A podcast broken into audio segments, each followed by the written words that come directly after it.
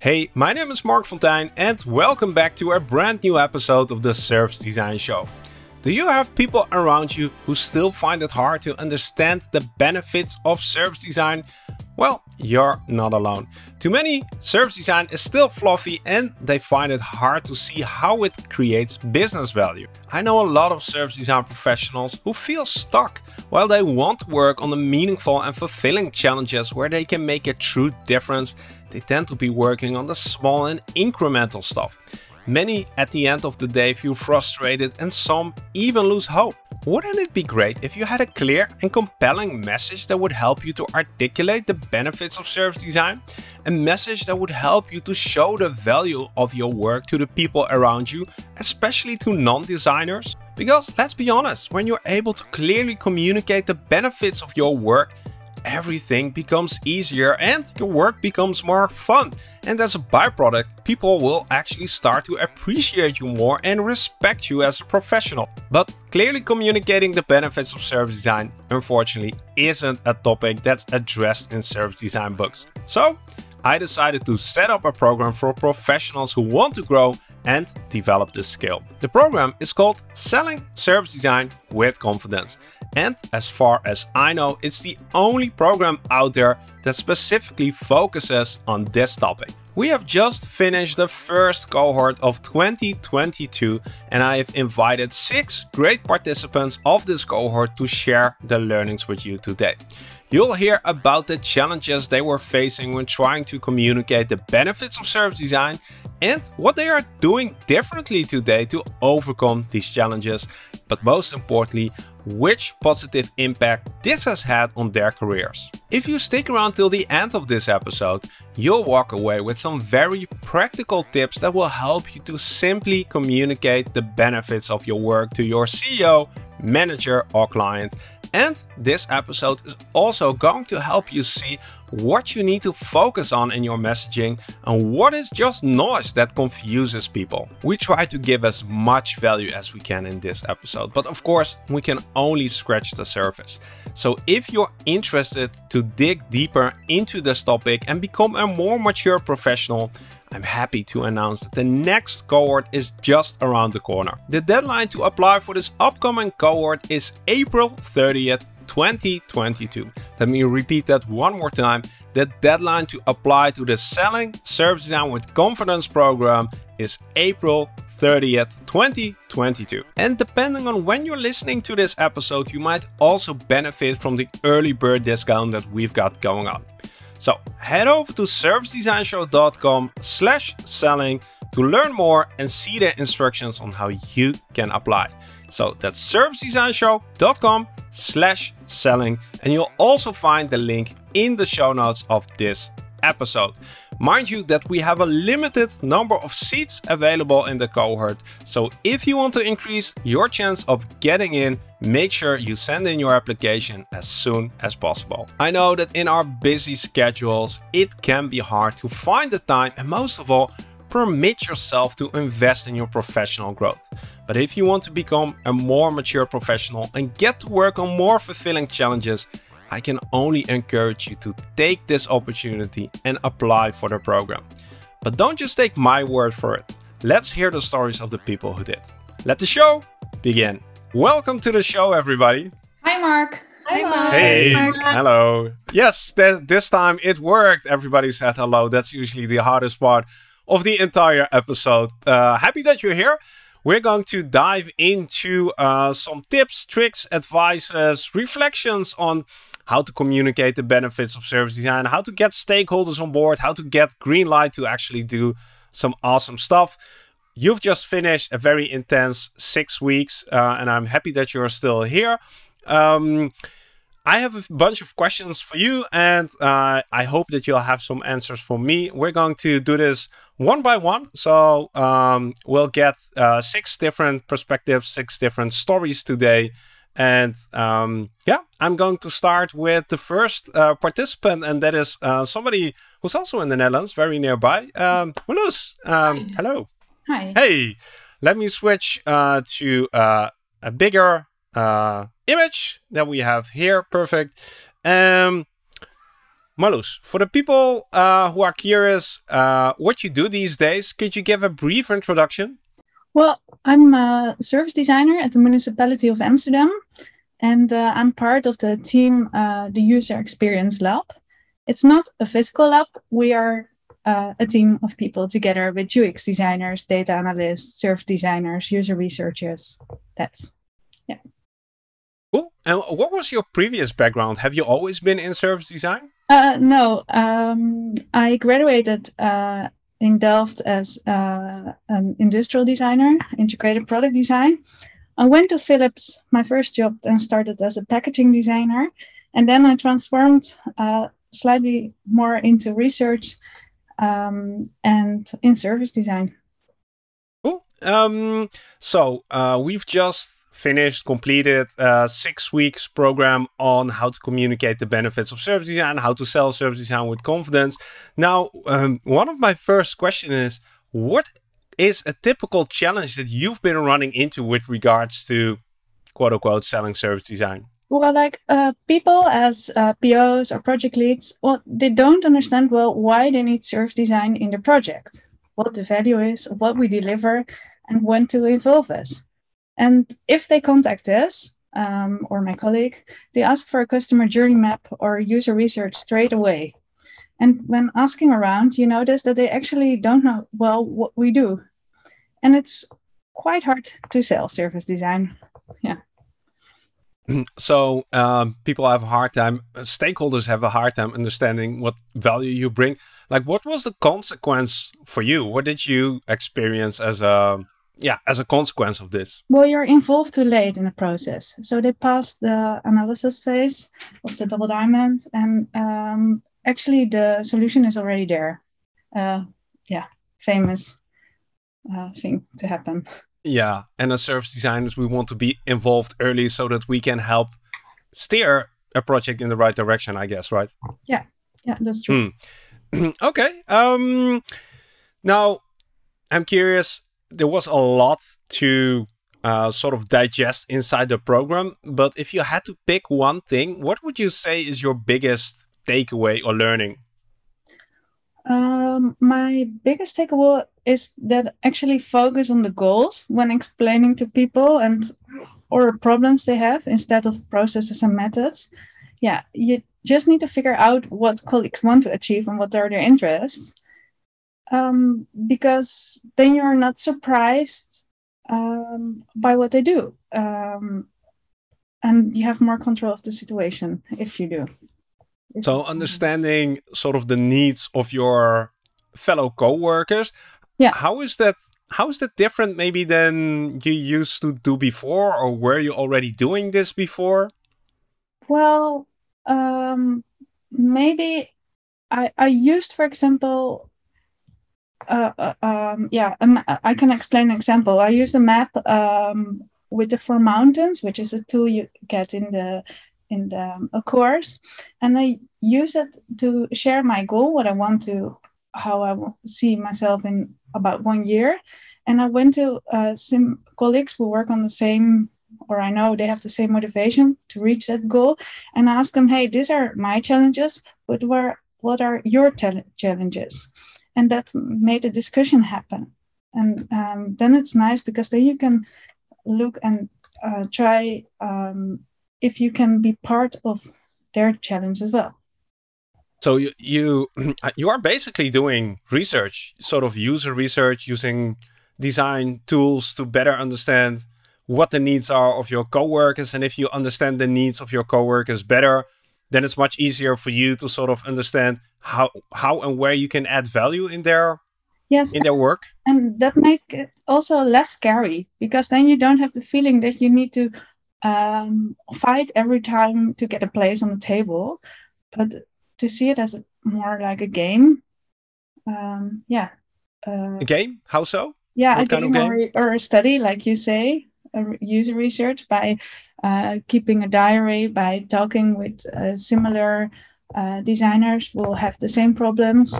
Um, um, yeah, make a stakeholder map together. Uh, you can yeah you can um, work on on your own project yeah mm, Hmm. And sometimes yeah, and, uh, sometimes you have to put your ego aside for that because it's not always nice to work with some colleagues. but yeah, it's for the organization then. Yeah, yeah. Uh, sort of, we talked about this on the show quite a lot. That yeah. the the people around you are sort of your design material that you have to work with and know how to sort of um, use. And this, yeah, focusing on their needs helps you to do better work. Um, now, I'm curious if you could give one tip for somebody who's listening right now and is in a similar situation. Like for you, it worked to uh, better understand the coworkers you work with. But which tip would you give to somebody listening right now? Well, um, of course, do the course. That's first um, because I enjoyed it very much. I especially enjoyed working in teams with uh, with the people from all around the world. So it's not only a Dutch program as you're a Dutch host, but it's an international program, which is very nice. And um, yeah, that's the one thing. And I also what I re- really liked is that I called a former client and asked him what is the biggest problem I solve, and you got lots of compliments which you can use for testimonial testimonials, but as well, um, uh, it's also nice to talk with failures because on the letter you can, can get into action mode again, and failures are good discussion starters and great learning opportunities if you have time to reflect on them. Yeah. Yeah. Yeah, that, that's a really good tip, and that's super easy. But some there is like a very high barrier to actually do it. But call a former client, and even a client can be an internal client, but the yeah. conversations you get from that are super super useful. Yeah, and it's a it's a big step to do it. Um, I still have one on my agenda, but I did one, and it was actually very nice. Yeah. What convinced you to actually do uh, to make the call? Um, first, try a client which you know you're on a good level with, so it's less scary, uh, scared, and um, yeah, that's yeah. Work your way uh, from there to to the clients who you have a harder relationship with or less successful projects. Yes. Awesome. Uh, that's a good tip, and I can absolutely second that. Thanks, uh, Marloes, for this and for sharing. And uh, I'm sure we'll be in touch. And I'm going to move on to the next participant, which is coincidentally also in the Netherlands. Um, Hannah, welcome to the show. Hi, Marc. hey, hey, Hannah. So, uh, also the question for you. Um, what do you do these days, or what are you going to do these days? That's maybe a better question. Uh, yeah. So I'm not uh, your typical design uh, service designer. Uh, I'm uh, a customer success manager at a small company, uh, an edtech uh, company in the Netherlands, going from startup to scale up. and in this journey, especially the last, or actually already for years, I'm doing a lot of the user research in our company. But for the last year, it's more focused on real customer centric thinking and um, yeah, doing user research with the end in mind to have a clear customer journey in mind and how to prioritize new product uh, development based on those insights. So, so that's why um, I am a bit of a, a, service designer at the side. That's that's more how I uh, I pick how I picture it at the moment. So this is really interesting because this program is called Selling Service Design with Confidence, and you still signed up. What what made you sign up for the program? Yeah, well, I think because I had the feeling it's this is really important uh, for a company to become successful, to be more customer focused and uh, more uh, aware of, uh, yeah, of of the value that it can bring when your service is properly designed to put it like that. And um yeah maybe because because that's probably also a question that you would want to ask me about a typical challenge. And yes. and and uh, a typical challenge for me is really um, because I work in a B2B company so we have uh, our customers are not the end users. Um, and what I really ran into the last year is that uh, although the company is pretending or saying that they are really customer centric and really think it's important to understand the real user needs, prioritizing development based on those needs. And we do a lot of user research, a lot of focus groups, a lot of testing. But in the end, always prior- priorities are always based on sudden uh, things that come in from like the B2B customers, so the ones uh, not their end users, but our customers. So always priorities are based on commercial um, or commercially driven. And yeah, trying to get um, more in in in uh, trying to get priorities shifted more to the real end user needs. That was something I thought maybe this course can help me get more in that position. So yeah. Yeah, and this is a challenge I think a lot of service design professionals face if they are not directly inter interacting with end users. That there is always like um, the other business uh, involved, and the other business is paying for your salaries if you're doing a project. So uh, it's yeah, you sort of almost have to educate them what their uh, users and customers want. Correct? Exactly. Yeah. That and and they're not always willing to hear a thing but actually to i think it's even more own leadership in a company which is of course uh, definitely in a startup that is needing to scale and needing to then it's and you can't blame them of course but priorities are always about if a customer uh, says he wants this, then we'll just create that because the customer says it. Although it's not based on real end user needs or real uh, proper research, it's just because they like it or they think it's good. Uh, and so it's also the leadership in your own company. Mm, yeah, in the end, feeling stronger um, for those uh, arguments than than in in-house people, product people, user research people that that have another opinion. So, well, yeah, leadership is an important thing, and it's um, sometimes it's hard to influence. Sometimes you can influence that. Um, I'm really curious if that's also related to the thing you took away from the program. Like, if you had to pick one thing, what was the thing that was yeah. most valuable for you? Well, it, what what I thought was really nice uh, the idea to start a movement in in it, it was uh, one lesson was more about starting a movement. So also in a in a small company i i i could really uh, have the idea that if you start a movement with a couple of people around you starting small in in, in a safe environment to to test small activities around with maybe focus groups or experiments or whatever just to show them the value of what we can reach. And then try to get more in between of the decision makers in the company get more in uh, for example the product manager getting um yeah getting more uh, of a feeling how important this is. Um, so yeah th- those things were really important for me that i thought that's what you should do in a small company.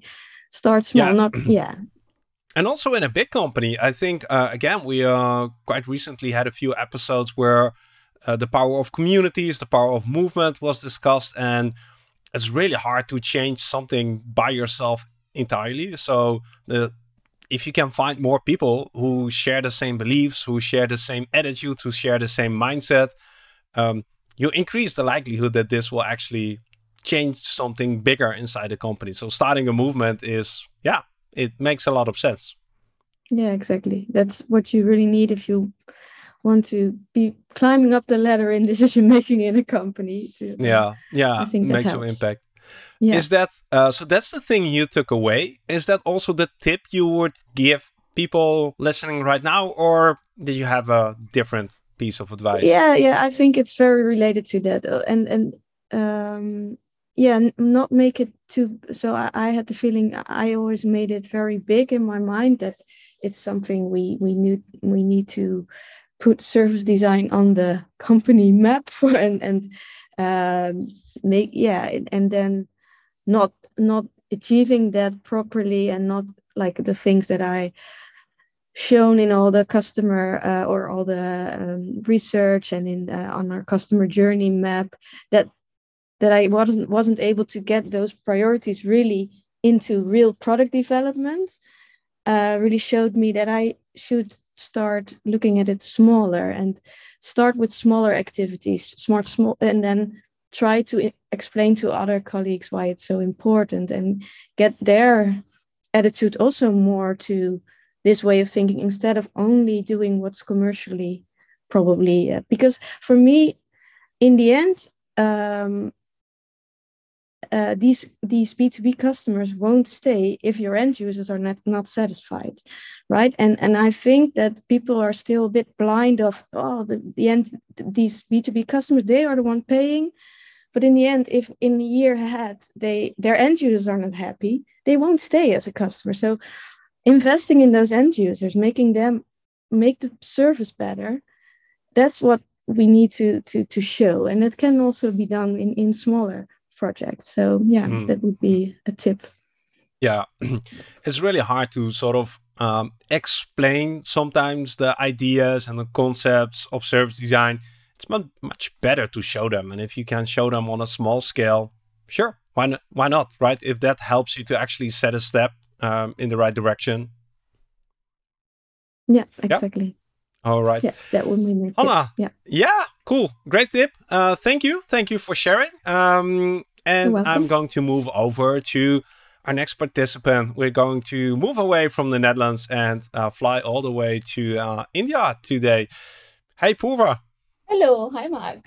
Hey, uh, good chatting with you. And of course, I have the same question for you as well. Um, who are you and what do you do these days? Yeah, sure. So, hi everyone. Um, I'm Purva. I'm part of a company called ThoughtWorks. I'm working here as a service designer, which is not an in house service design uh, role, but more like on a consultancy or consulting side. It's an IT tech consulting company.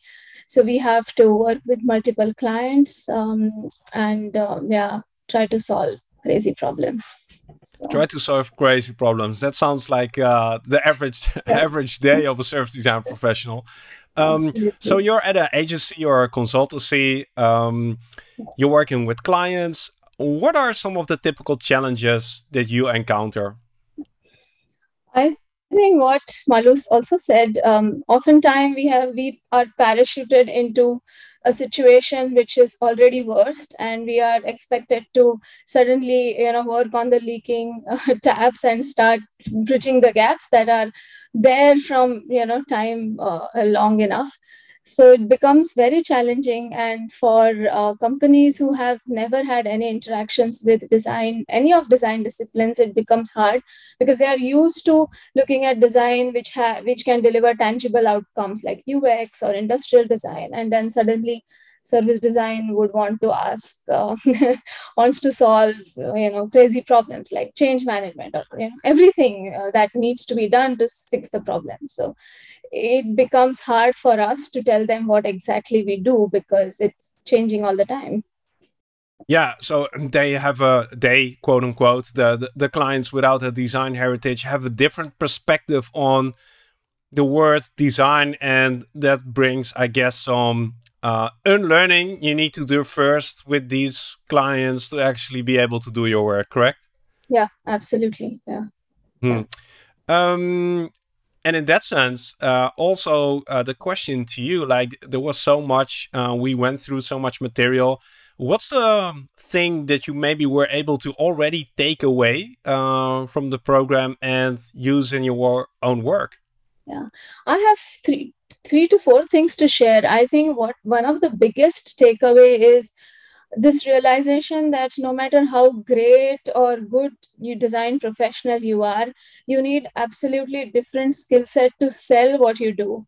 And that is not taught in a design school um, most of the design schools if i can say. And it's also not taught it doesn't come with experience so if you have to come because you might be doing the same great uh, delivery design for many years this needs more of a business selling and a different kind of mindset. So I like the fact that the way program was broken down um, and uh, addressing the objections was fantastic because I used that recently in my work um, last week um, wherein um, uh, you know there, there's typical challenges that clients come up with um, no time no budget. This is what i faced. And we said okay what can we just break it down to smaller chunks? And can we do partly in-house? Can we outsource some of it? And then um, so I, uh, it worked. I, I really um, recommend uh, everyone to yeah i mean look at it in a very very different lens. All of the material actually te- teaches you something you can apply directly. So yes yeah yeah. so handling the objections that's one of my favorite topics as well because it comes up so often and great to hear that you were already able to maybe mitigate uh, some of the uh, objections or at least have a different conversation uh, around them. You wanted to share uh, another thing, or was this the thing you took away? Oh, no, no, no. I want to share one other thing. This was, I never ever thought of doing that, uh, what you asked us to do, which is calling back your old clients and asking what is that one thing one problem you solve and i want to read it's, it's you know quote unquote from one of the very senior managing director from my ex company. What she says is the most important problem you solved for me was to disrupt the organization's tendency to believe that they know the solution, therefore rush to execute. I was so touched. I never ever thought that you know people at that level really look at service design in that form shape and you know the the impact that this discipline is creating. And so, and so yeah, what sell it is just makes us more and more empowered. I feel. How how did this change your perspective now that you had this conversation uh, with a former client? How did this change your perspective? I think um, it also helped me to overcome imposter syndrome to some extent because um, unless you go and ask, you always think, oh, this wasn't delivered right. You know, you always remember things that did not go well, and you fail to really know the perspective of what was done right. I think this was very, very helpful to uh, overcome that. And I think we can really sell this with more and more confidence because now we know that uh, there are so many other positive sides of the work that we do.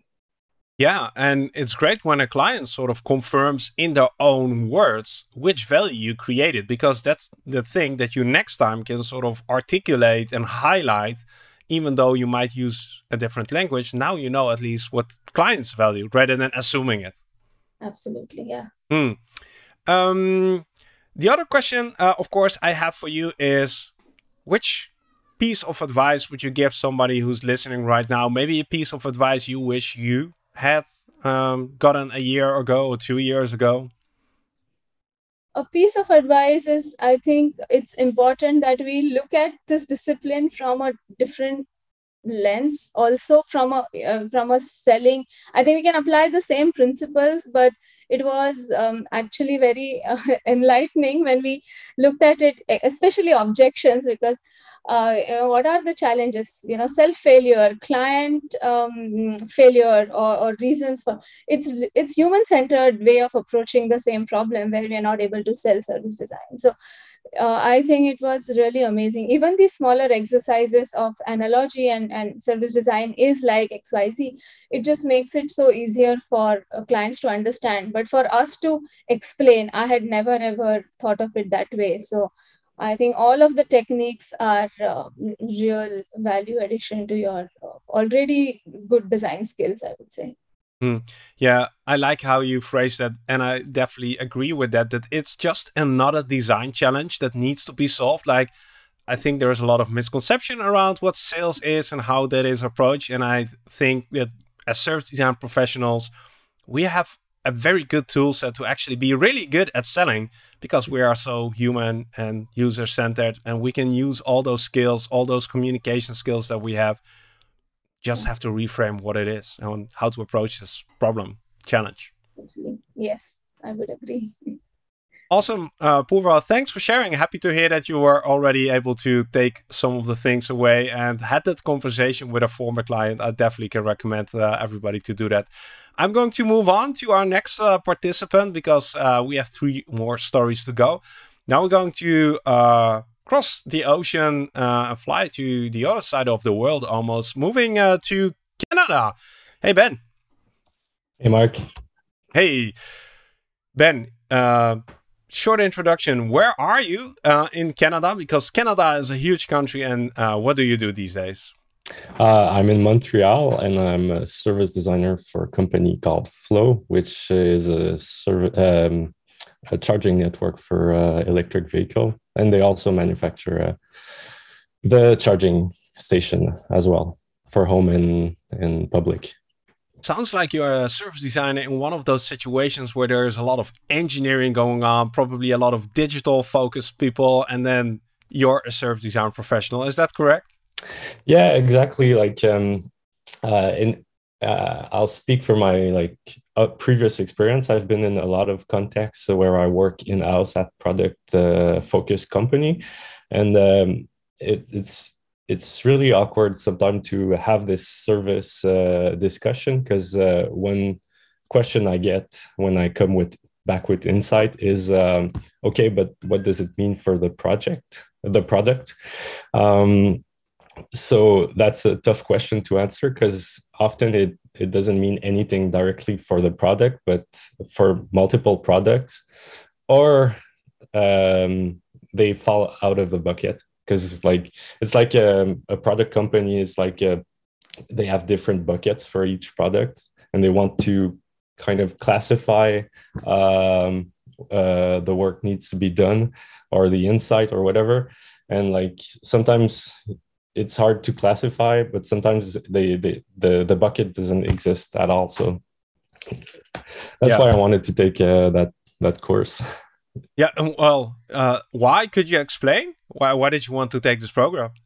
Um, just about the the idea of um, selling uh, service design internally, because uh, um, like when you get hired uh, as a service designer, like a part of the selling job is is already done because they had a a role for that and they appreciate in some way uh, service design but uh, the selling part actually just starts there because you have to sell it uh, internally because uh, service design doesn't really work in silo. You need you need it um, really uh, uh, decentralized across the company. So um, uh, that's where I'm at in my career, trying to uh, sell service design elsewhere in the company. Yeah, that's a.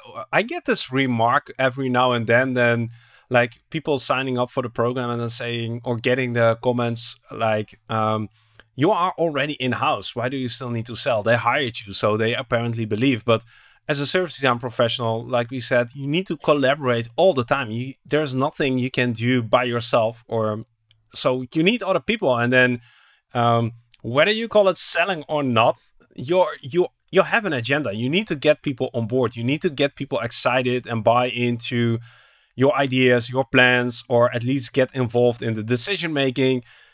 And that is, mm -hmm. that is you could I call that selling. And that's basically what you're describing as well. So even if you're already inside, there is still a lot of work to do.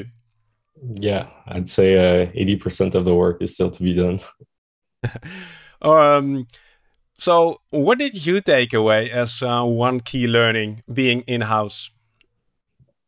Um, uh, it's all about communication. Often I have uh, my project starts with a specific uh, sponsor, and I have to just communicate uh, to other internally to other stakeholder, trying to identify uh, who uh, who to reach out to. Um, so it, it's I'd say my day to day is mostly about communicating with other and trying to just identify how our initiative impacts their project and try to build some sort of a community around that topic and maybe a, a mega project in which uh, it's like it, it touches a lot of different teams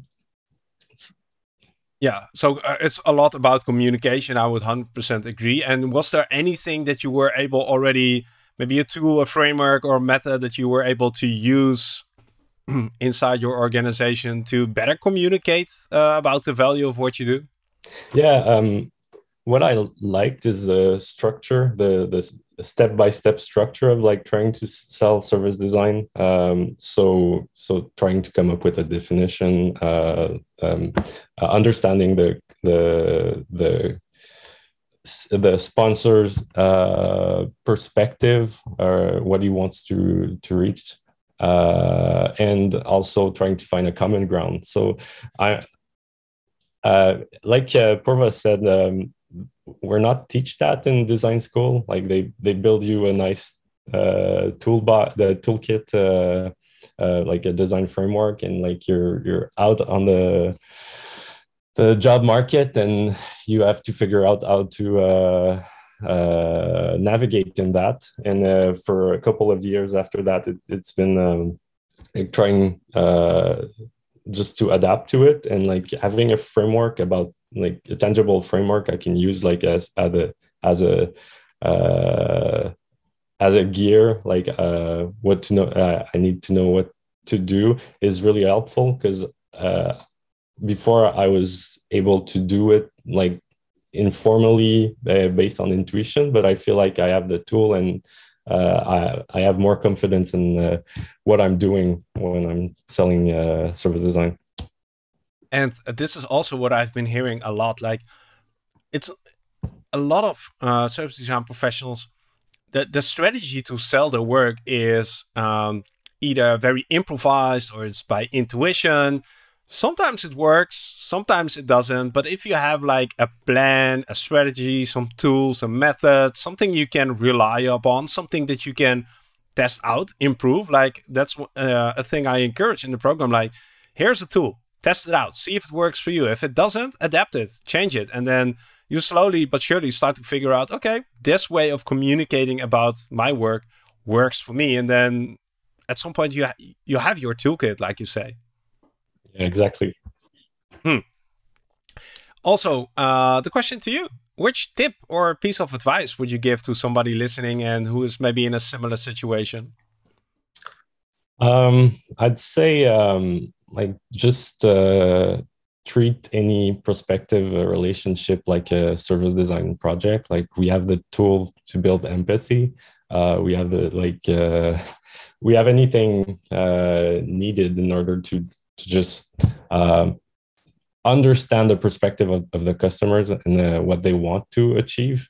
And uh, basically that's just that. Like i've been a product uh, designer before and, in a lot of ux uh, community or a lot of design community. Like um, there's some rambling about oh the customer doesn't understand what we're doing but like we need to take we we need to own own up that and try to figure out a way for him to understand because like um, they they might not care as much as as we do and we need to just shift the way we sell it.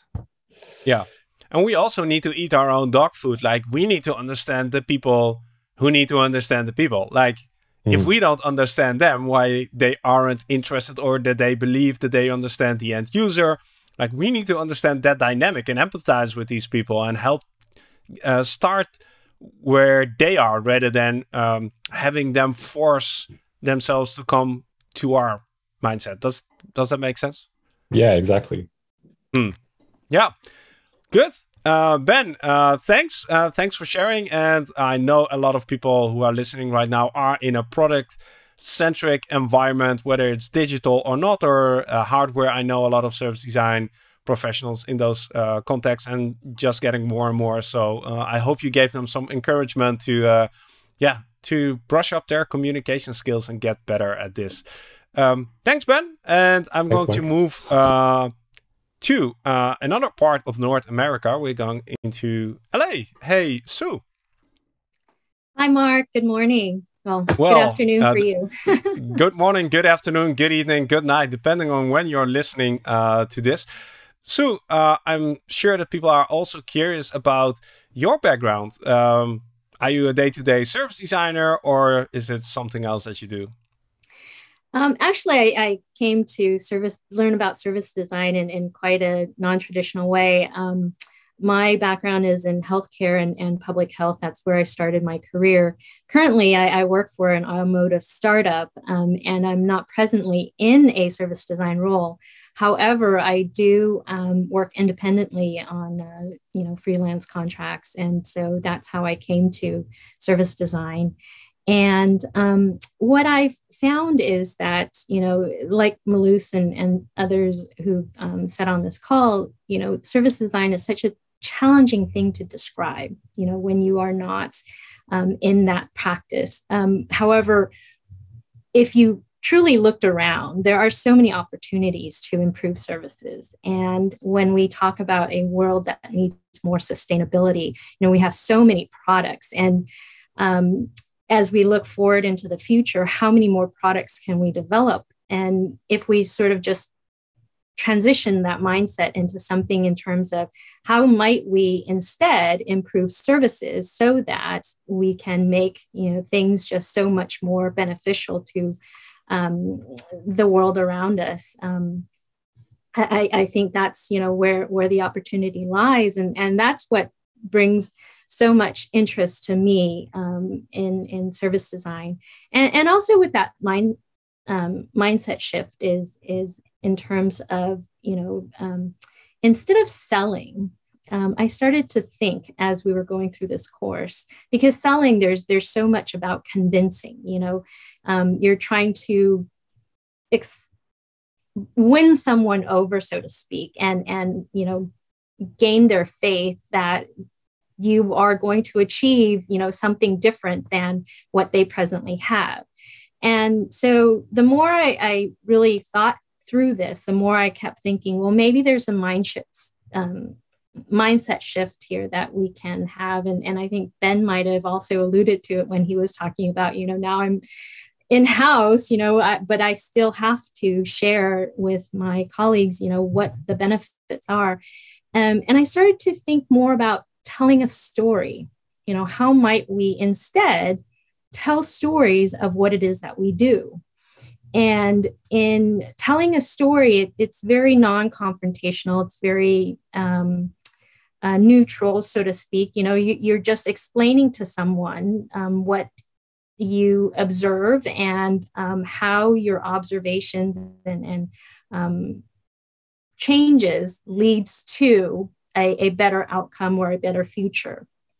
So, from that perspective, um, I, I, think that's uh, really what I've come to start to think about, you know, when we're uh, considering challenges in, in service design. And, and, you know, even in my present company, I, when I talk to others about, you know, service design, people often think, oh, you mean servicing a vehicle? I'm like, well, not exactly. yes, the same words, but not exactly. So, you know, it's it's you know, try to really think about what type of story can I tell here that will, you know, lead others to to really understand what service design does. Mm. And and that's great. I love that. Uh, selling is definitely not about convincing. The moment you start convincing, you're you've already mm-hmm. lost uh, the battle. Well, it's not a battle you're trying to find common ground and you're trying to help somebody and um, the quest is really how to tell better stories and better mm -hmm. more engaging more compelling uh, easier to comprehend stories and that's something mm like ben said nobody teaches us mm -hmm. actually which stories to tell and how to tell them and how to do it well right yep yep Yep. Yeah. And and um, it really takes just being patient and and practicing and and um, you know the more the more that we we do it, the the better we get at it. Yeah. And it's yeah, and it's a deliberate thing. Uh, it's not like it suddenly you have the story like yep. all the work you did throughout this uh, six weeks. It's like finding those pieces of the puzzle, finding those pieces of the your story, because it's not their story, it's your story. And then mm -hmm. slowly but surely, yeah, putting those pieces of the story together into something that works for you. And again, it's a deliberate act. It doesn't fall out of the sky. Mm -hmm. Yep. Yep. Yeah. And and the other thing too, I think, um, is that the more we talk about um, uh, what it is that we do and the more that we um, engage in storytelling, um, I think it also, in some ways, it helps to um, texturize the story because, you know, meaning um, texturized meaning you know you can't just one day wake up and and have this amazingly you know beginning to end story. But as you begin to tell your story you know someone it might spark an idea in someone and someone might say something. And so that you know adds an element that you can then include into your story next time you tell it. And so over time you craft this more and more refined story and it then becomes you know even better. It, it's kind of like um, uh, comedy you know a comedian working on their their jokes you know they they don't just you know come on stage one day and, and tell this amazing joke you know they craft it over time and so I, I find that you know it's it's very similar to that that's yeah. that's going to be the the title of my next program, explaining service design through jokes. That yeah. that must be that's that that's going to be my next program. That can't be. Uh, thank you, thank you already. And this is exactly what happens. Like in a conversation, mm -hmm. you inspire each other. Um, yep. So maybe the the best question I can ask you is uh, after um, these six weeks, how has your story evolved? How has it changed?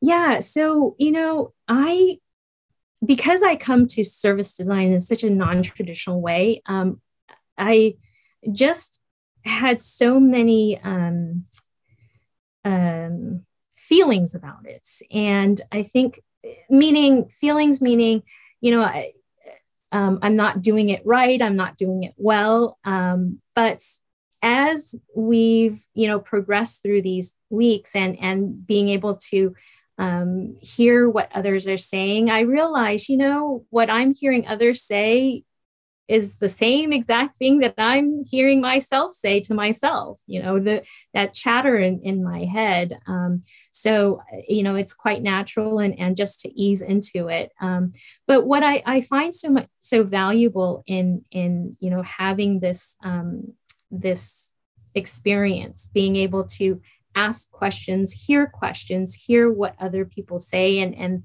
then you know be in in um, conversation with others. Um, and also role play. You know, we we did all those role play sessions and and be able to chat through it afterwards. I, I think that's quite valuable because it, it does add to the story. It, it, it adds to you know your understanding of the bigger picture of of where others are also coming from, and and it becomes a less lonely path. Um, from the perspective of you know you're not the only one thinking this or you know others are also you know experiencing this um, and and i think the other thing that i also thought was quite fun is um, just the spontaneity of being able to experience our coaching calls in the way that we did because each week was so different. Each week was structured um, in a slightly different way. And and i thought that was you know quite quite fun and, and engaging. Um, and i think one thing that you had mentioned during one of our, our coaching sessions in terms of improv um, a number of years ago before the pandemic i, I had also gone um, into improv doing some of those sessions um, just because i'm more of an introvert by nature. And so i thought you know going into improv might you know help me get out of my shell a little bit so to speak and um, it's so true where you know the more you improv and, and sort of get outside of your comfort zone, you then can interact and, and do sessions, you know, so much easier with others. So um, I found that, you know, that was quite helpful with some of the coaching calls and just, you know, just be fun. yeah. Yeah. Yeah. it can be such a, um, heavy topic to discuss, mm -hmm. but uh, what we try to do is to make it lighthearted and to create a safe space to experiment with these things and share doubts, uh, uh, play around in a in a positive sense because it is serious, but you know we shouldn't uh, be too hard on ourselves and and try stuff out. And mm -hmm. I mm-hmm. definitely can recommend improv to uh, everybody. It's it's a great great experience. Um, one final question, uh, Sue, before I move on to our last participant. Um, if you had to summarize your learnings into one piece of advice you would share, what would that be? Oh, wow. Um,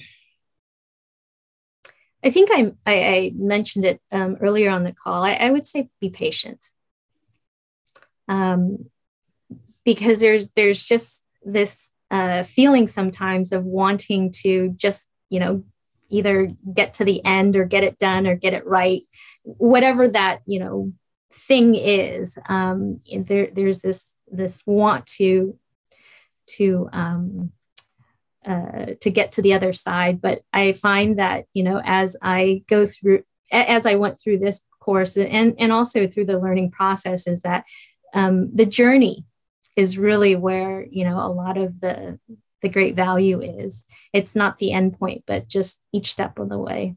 So yeah. be patient. Yeah, uh, thank you for highlighting that and. Uh, the, the, the maybe one of the biggest misconceptions people have with regards to explaining service design or communicating the benefits is that it's a transaction. You say mm -hmm. something and somebody gets it.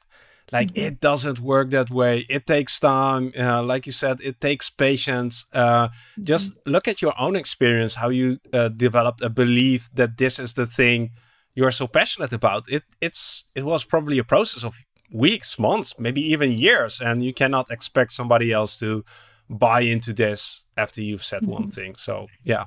Yep. Patience. Yep. Super important. Uh, thanks, Sue. Uh, and uh, I'm going to continue with our final participant. So we've been in the public sector. We've been in a product-oriented organization. We've uh, discussed somebody who's independent. Um, and I probably already forgot something. Uh, but you, Jules, are also in a different context. So could you share what you do these days? Yeah. Um, hey, uh, yeah, my name is Jules Maitland, and I am the founder of, uh, I'd say brand new, but we're a whole two years old, uh, uh a new agency uh, based in New Brunswick, which is in Atlantic Canada. And yeah, we are focused on the social sector and um, we help them increase their impact through the human centered design of public services and social change. So, yeah, yeah, that, there's your pitch. Yeah. yeah. Oh, so, um, oh, okay. Uh, agency owner. I know that experience, been there. Uh, mm -hmm. I know mm-hmm. how challenging it is uh, mm -hmm. sometimes. Um, but what would you say was your biggest challenge with regards to communicating the benefits of your work? Uh, well, yeah, I mean, I'm, yeah, I'm a, I'm in, a, you know, a reformed academic turned designer, um, and so I'm certainly not a saleswoman, and I'm learning to be a businesswoman, and and so. In, in the past two years, we've we've been looking at all of our workers come through kind of early adopters in the community, you know, who already understood uh, what we do. So kind of selling hasn't been a problem so far, but I'm kind of anticipating a time uh, where it's going to become more of a challenge. Um, you know, for those especially who don't know us or don't already kind of in quotes get it. Uh, so yes, um, and and I, we've hit on most of the kind of challenges and that transactional comment you just made, Marc. It, that's that's the yeah. I I at the first hurdle, I have found myself falling because I will dive into this monologue of the things that I'm most passionate about uh, with respect to design, which is engaging people, you know, who are who are most impacted by these challenges in the design process. And I, it's like you, I see that, you know, people just I lose people kind of not even halfway through the the rap. I go on. After, yeah, after the first two sentences. Yeah. Um, okay, so it's it's it's great that you did this as a preemptive step, uh, as mm-hmm. something uh, that might help you uh, later on to uh, actually communicate uh, the benefits uh, when sort of the early adopters have already adopted your work. Mm-hmm. Um, now you have a different background and a context um, than the other participants. I'm curious, what was the thing that you found the most interesting inside the program? Uh, yeah, I it's I think a lot of it has, has come up in in the conversation already, but it actually like the, the there was a, a kind of sigh of relief when I realized this isn't actually about selling. It's about exploring um it, it's it's it's very meta. It's the it's the design process where we're you know it's meeting people where they are and understanding the challenges they're facing, and then figuring out together is this the right approach that was the bit you know it's it's like yeah in in some instances this isn't the right approach and it's okay for that to be the case so i think for me having both the both a new set of language through which to kind of talk um, about the these um, these issues uh, and also activities where I can work together with with potential clients to figure out okay yeah is this um, worth the investment for you you know uh, so it totally flipped. I didn't it wasn't what I expected and, and I'm really really happy with with uh, with the kind of lessons I've, I've learned on the way and, and how I'm going to approach conversa- those conversations when they happen moving forward. So, what what were you expecting? If this wasn't something that you were expecting, apparently you did join and sign up. So, yeah. what what were you expecting? Well, I don't know. I'm not. It's sales. You know, it's like sales feels like a like a, a, a no offense. it's going to be completely offensive when you say it. So, but sales feels like a bit of a dirty word, you know. And um, I was expecting um, like p- more persuasion, and that's absolutely not what it's been. Um, not not what it's been at all. And there was there was lots of oh moments you know from that kind of first conversation you know that that where i started you know my my focus is on that first conversation when i'm speaking to people you know when we don't even necessarily have a relationship and and just very very simple lessons to learn like don't focus on the process focus on the outcome like this this is this is this is why service design can help not not diving into the weeds of how we do our work because that's mm. we, yeah.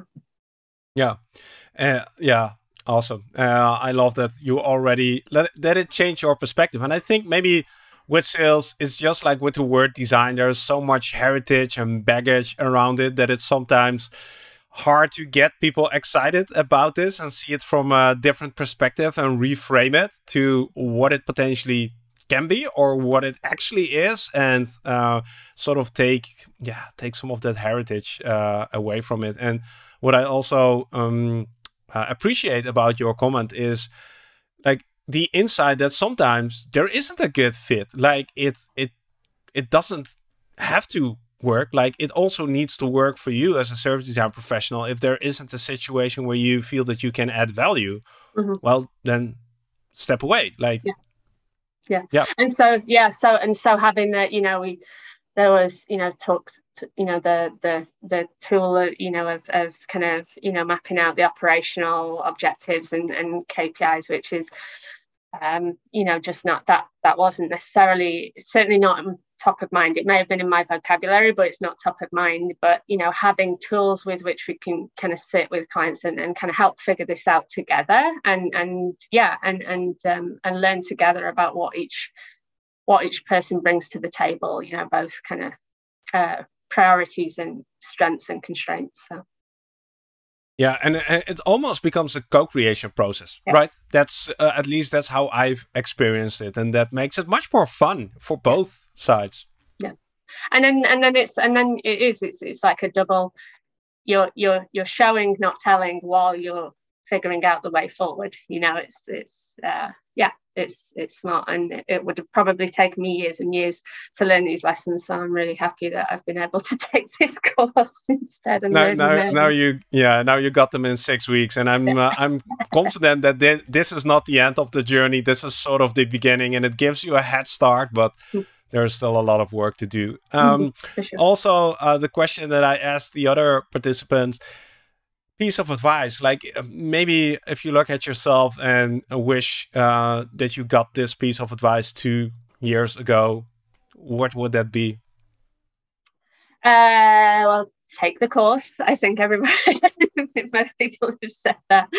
Um, and uh, yeah, it's all about applying the same kind of you know human centered design approach to the conversations that you're having um, with with people. And and this from where I started and my kind of the challenge I was having about losing people in the first conversation is, you know, meet them where they are, like take the effort. It, this is much more of a conversation and, and asking questions while you're explaining so that you can you can give people examples that are, that are most relevant to their context. Um, yeah, it, it's all about that, that mm. how you approach the, it's conversation, not a pitch. Yeah, it's a conversation, not a pitch. I like that. And, uh, and the thing that we also talked about in the program is like maybe the best way to actually sell is to ask questions rather than to tell. Um, So yeah, um, I'm going to switch back to uh, to gallery view. Everybody's back uh, in the picture. Uh, thanks uh, for that, Jules. Um, those were six very different uh, stories, very different backgrounds, very different perspectives. That's what I enjoy about this program. Uh, it's really diverse. Um, you all see that you don't have to have a service design title to benefit from this. I want to thank you for being part of this conversation. Thank you for sticking around for the last uh, six weeks. I know it was intense. Um, and uh, I'm sure that this will be continued. So everybody, uh, thanks you, thanks you, no, thank you for hopping onto this call and uh, sharing your stories with the community. As you've made it this far, I really hope that you enjoyed the stories and got something useful out of it. Communicating the benefits of service design is really a skill that we should talk about more often in our community. So once again, I'm really thankful that these six courageous professionals were willing to come forward and share their journey with us. If you also feel that you're sometimes stuck and don't seem to be able to communicate the benefits of your work clearly and feel that this is preventing you from working on more meaningful and fulfilling challenges, well, then maybe learning how to sell service design might be the skill that is going to help you to take the next step in your career. As I've shared at the start of this episode, the next cohort is just around the corner. And depending on when you're listening to this, you might also still benefit from the early bird discount. For all the details and instructions on how to apply, head over to servicedesignshow.com slash selling. And as we have a limited number of seats available in the cohort, there is an application process. So head over to servicedesignshow.com slash selling, find all the details there and instructions how to apply. You'll also find the link in the show notes of this episode. My name is Marc Fonteijn and I really want to thank you for being part of this community. Keep making a positive impact and I'll catch you very soon in a brand new episode of the Service Design Show. See you then!